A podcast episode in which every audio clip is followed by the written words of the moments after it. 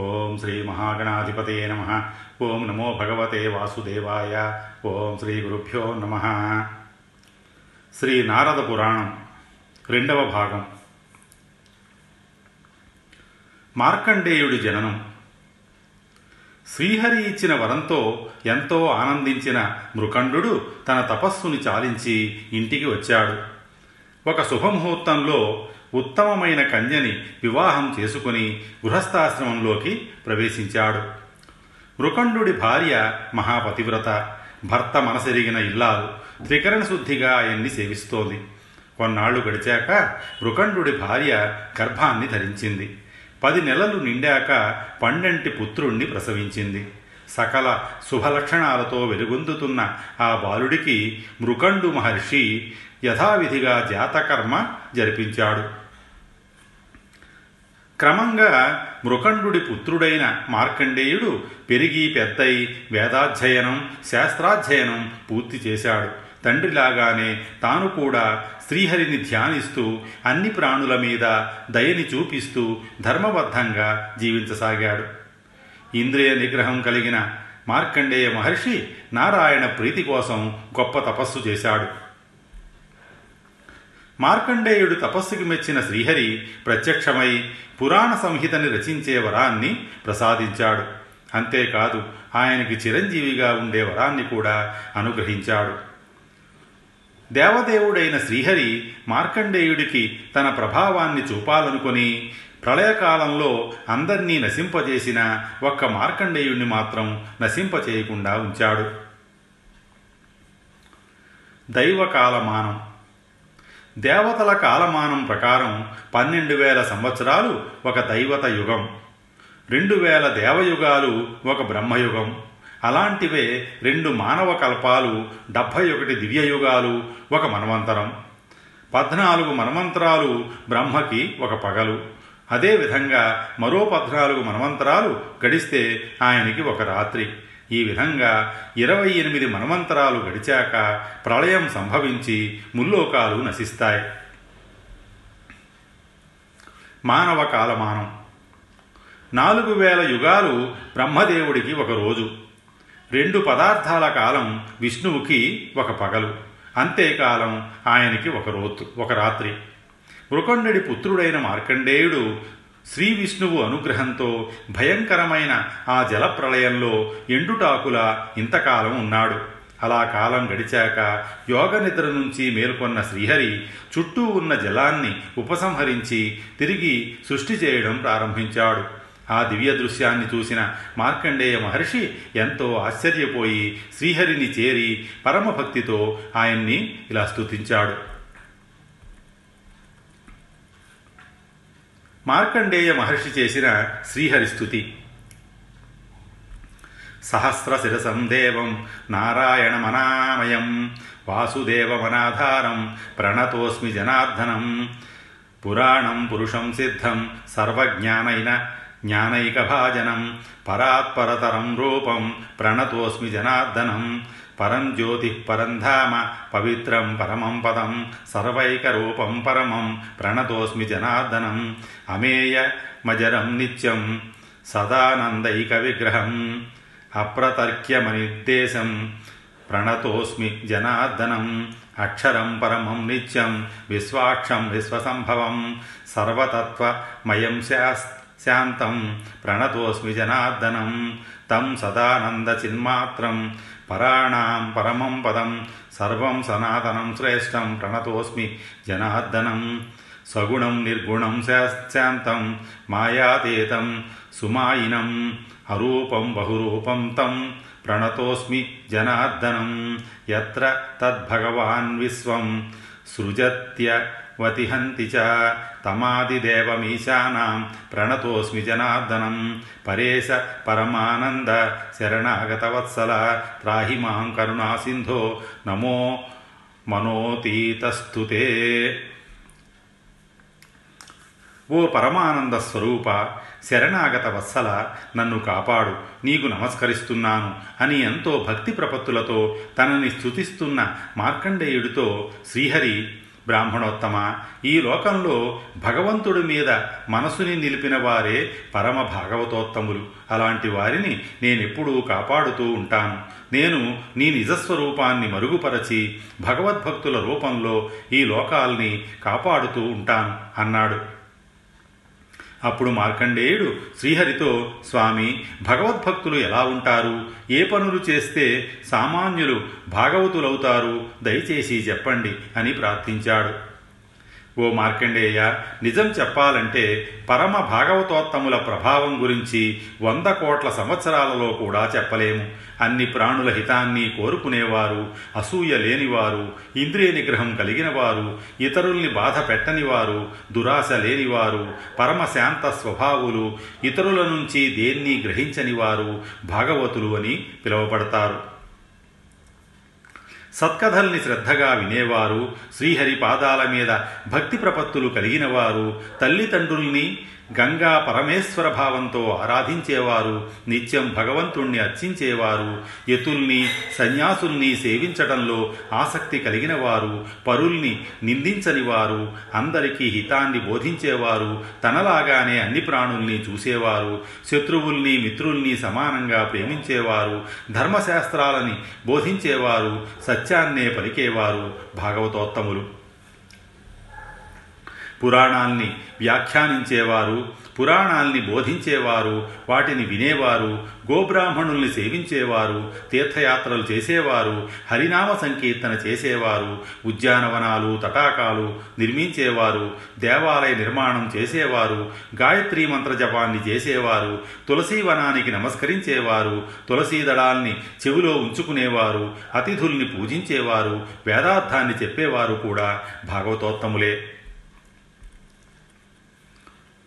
శివప్రియా శివాసక్త శివపాదార్చనే రతా త్రిపుండ్రధారిణో ఏ చ తైవై తే వై భాగవతోత్తమా వ్యాహరని వ్యాహరంతి చ నామాని హరే శంభోర్మహాత్మన రుద్రాక్షాళం కృతాయే చ తై తే వై భాగవతోత్తమా శివే చ పరమేశే చ విష్ణౌ చ పరమాత్మని సమబుద్ధ్యా ప్రవర్తంతే తే వై భాగవతా స్మృతా శివాగ్నికార్యనిరతా పంచాక్షరజపే రతా శివధ్యానసితాయే తే వై భాగవతోత్తమా. శివుడి మీద ప్రీతి కలిగిన వారు శివుడి మీద తమ మనస్సుని లగ్నం చేసినవారు నిత్యం శివపాదార్చనలో తరించేవారు త్రిపురాండ్రాలను ధరించేవారు పరమపురుషులైన శ్రీహరి శంకరుల నామాల్ని కీర్తించేవారు రుద్రాక్షల్ని అలంకరించుకునేవారు దక్షిణలు సమర్పించి యాగాలు చేసి రుద్రుణ్ణి ఆరాధించేవారు పరమేశ్వరుడి గురించి అగ్ని కార్యాలు చేసేవారు పంచాక్షరీ జపాన్ని చేయడంలో ఆసక్తిని చూపించేవారు నిత్యం శివుణ్ణి ధ్యానించేవారు మంచినీళ్ళని అన్నదానాన్ని గోదానాన్ని చేసేవారు ఏకాదశి వ్రతాన్ని ఆచరించేవారు పరమ భాగవతోత్తములు మార్కండేయ నేను కూడా కొందరు భాగవతోత్తముల గురించే చెప్పగలిగాను. పూర్తిగా వారి గురించి చెప్పడం నాకు కూడా శక్యం కాదు. ఓ విప్రోత్తమ నీవు కూడా పరమ భాగవతోత్తముడివికా. ఇంద్రియ నిగ్రహంతో అందరినీ ప్రేమిస్తూ అందరి మీద మైత్రీభావాన్ని పెంపొందించుకుంటూ నిత్యం ధర్మం మీదే నీ మనసు నిలుపు. తిరిగి మళ్ళీ వచ్చే ప్రళయం వరకు సకల ధర్మాలని ఆచరించి నన్నే సదా ధ్యానించి చివరికి నా పరమపదాన్ని చేరుకుంటావు అని వరమిచ్చి శ్రీహరి అంతర్ధానమయ్యాడు. ఈ విధంగా మహాతపస్సంపన్నుడైన మార్కండేయ మహర్షి శ్రీహరిని తన తపస్సు ద్వారా మెప్పించి ఆయన ద్వారా భాగవతోత్తముల లక్షణాల్ని తెలుసుకొని వాటిని తాను కూడా శ్రద్ధగా ఆచరించాడు. శ్రీహరి చెప్పిన విధంగా పరమ పవిత్రమైన శాలగ్రామ క్షేత్రానికి వెళ్ళి తపస్సు ద్వారా శ్రీహరిని ధ్యానిస్తూ తన కర్మలన్నిటినీ క్షీణింపచేసుకుని చివరికి పరమపదానికి చేరుకున్నాడు. కనుక శ్రీహరిని నమ్మి పూజించేవారు మనసులో ఉన్న కోరికలన్నిటినీ పొందగలరు.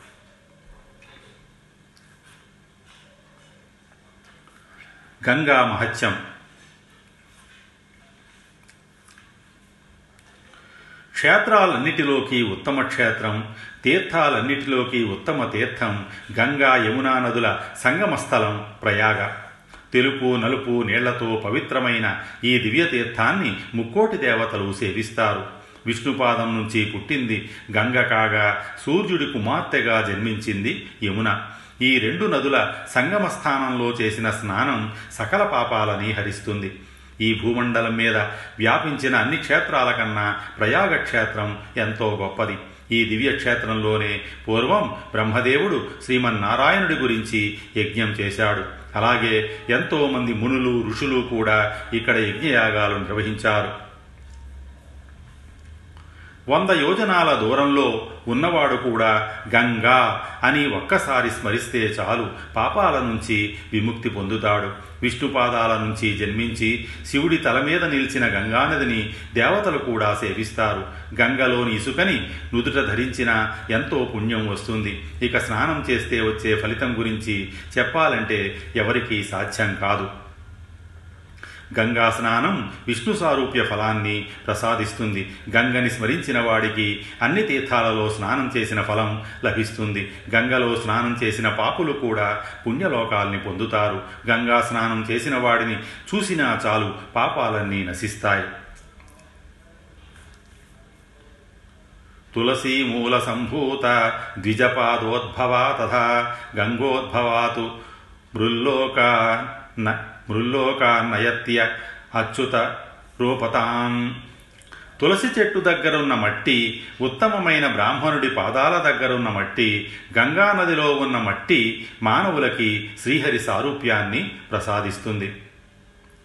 గంగానది తులసి విష్ణుభక్తి మానవులకు ఎంతో దుర్లభమైనవి. సద్ధర్మాన్ని బోధించేవాడి పాతధూడి గంగలోని మట్టి తులసి చెట్టు దగ్గరున్న మట్టి వీటిని భక్తితో తల మీద ధరించినవాడు విష్ణులోకానికి చేరుకుంటాడు. గంగా అనే రెండు అక్షరాలు ఒక్కసారి పలికిన అన్ని పాపాలు తొలగిపోయి విష్ణులోకం ప్రాప్తిస్తుంది. గంగా నదిలో మూడు యోజనాలు ప్రయాణించిన వాడు అన్ని పాపాలని పోగొట్టుకొని సూర్యలోకానికి చేరుకుంటాడు. సేయం గంగా మహాపుణ్య నదీ భక్త్యా నిషేవిత మేషతులా మృగార్కేషు పాపయత్య అఖిలం జగత్ గోదావరి భీమరథీ కృష్ణ రేవా సరస్వతి తుంగభద్రా చ కావేరి కాళింది బాహుదా తథా వేత్రవతి తామ్రపర్ణి సరయూశ్చ ద్విజోత్తమ ఏవమాదిషు తీర్థేషు గంగా ముఖ్యతమా స్మృతా పరమపావనమైన ఈ గంగా నదిని మేష తుల మకర రాసుల్లో సూర్యుడున్నప్పుడు సేవిస్తే వారి పాపాలన్నీ నశించి పుణ్యలోకాలు ప్రాప్తిస్తాయి. గోదావరి భీమరథి కృష్ణ రేవ సరస్వతి తుంగభద్ర కావేరి కాళింది బాహుద వేత్రవతి తామ్రపర్ణి సరయూ లాంటి పుణ్యతీర్థాల కన్నా గొప్పది ప్రధానమైనది గంగానది గంగానది ప్రవహించే అన్ని క్షేత్రాలలోకి ఉత్తమమైనది కాశీక్షేత్రం. ఇది దేవతలందరి చేత నిత్యం సేవించబడే దివ్యక్షేత్రం.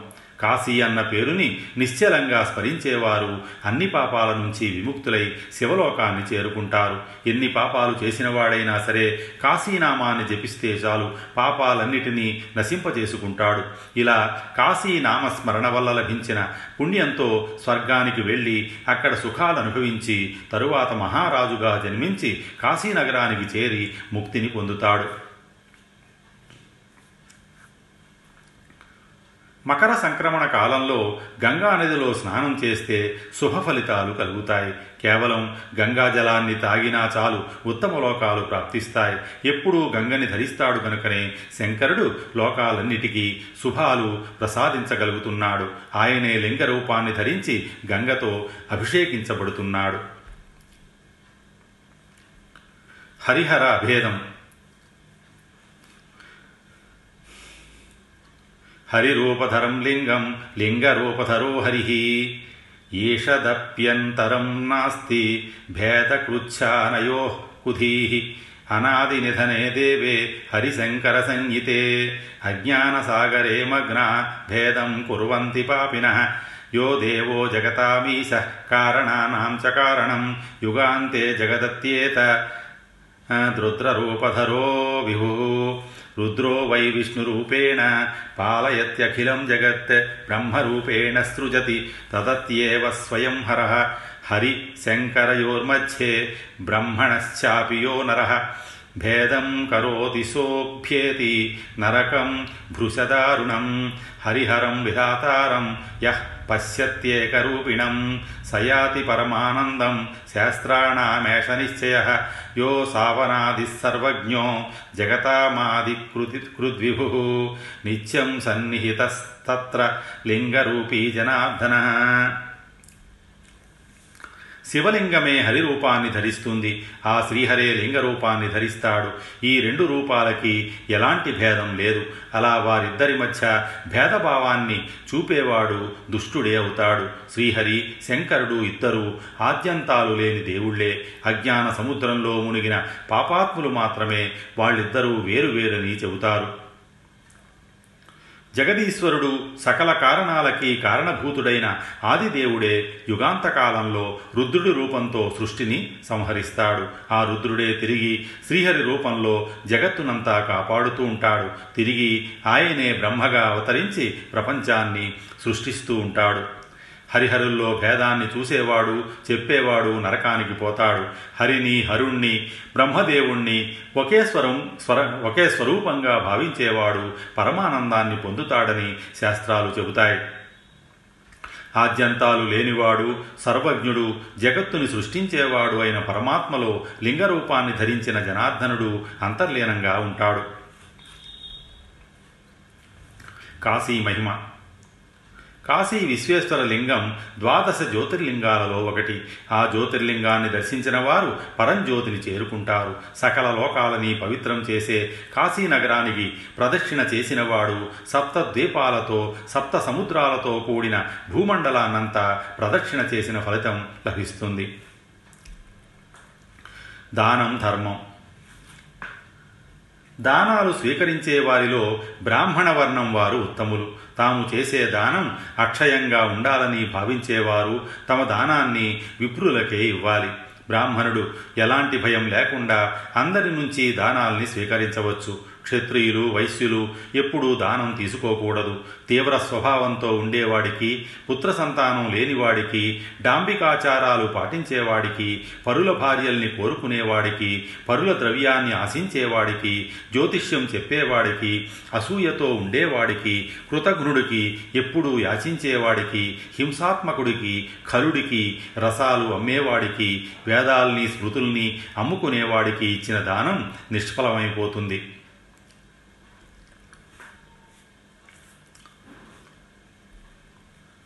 పాటలు పాడి జీవించేవాడికి వ్యభిచరించే స్త్రీ భార్యగా కలిగిన వాడికి ఇతరుల్ని పీడించేవాడికి ఖడ్గంతో జీవించేవాడికి సిరాతో జీవించేవాడికి గ్రామ పురోహితుడికి గ్రామాధికారికి ఇచ్చిన దానం నిష్ఫలమవుతుంది. అదేవిధంగా సిరాతో జీవించేవాడికి అంటే రచయితకి దేవాలయంలో ధనం తీసుకుని విలాసాలకి ఖర్చు చేసేవాడికి ఇతరులకి వంట చేసేవాడికి వైద్యుడికి శూద్రుల అన్నం తిన్నవాడికి శూద్రుల శవాల్ని దహనం చేసేవాడికి వ్యభిచారుణుల అన్నం తినేవాడికి ఇచ్చిన దానం కూడా నిష్ఫలమైపోతుంది.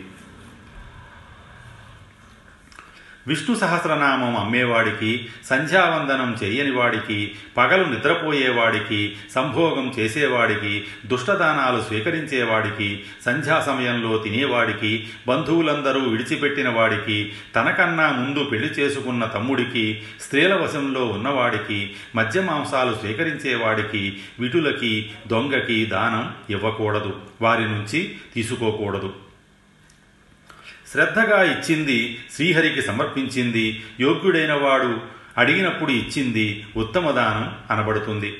పరలోక ఫలాన్ని కోరుకొని ఇహలోకంలో ప్ర ప్రతిఫలాపేక్షతో చేసిన దానం మధ్యమం. డాంబికం కోసం ఇతరులకి అశ్రద్ధగా ఇచ్చే దానం అధమం. ధనానికి దానం అనుభవం వినాశనం అనే మూడు రకాల గతులుంటాయి. దానం చేయని అనుభవించని ధనం నాశనమవుతుంది. ధనం అనేది ధర్మానికి ఉపయోగించాలి. ఆ ధర్మాన్ని శ్రీహరి ప్రీతి కోసం ఆచరించాలి. సాటి ప్రజల కోసం జీవించని మనుషులు మరణించిన వారితో సమానం. శరీరంతో మనసుతో మాటతో పరోపకారం చేయని మానవులు మహాపాపులు. స్వస్తి శ్రీ ఉమామహేశ్వర పరబ్రహ్మార్పణమస్తు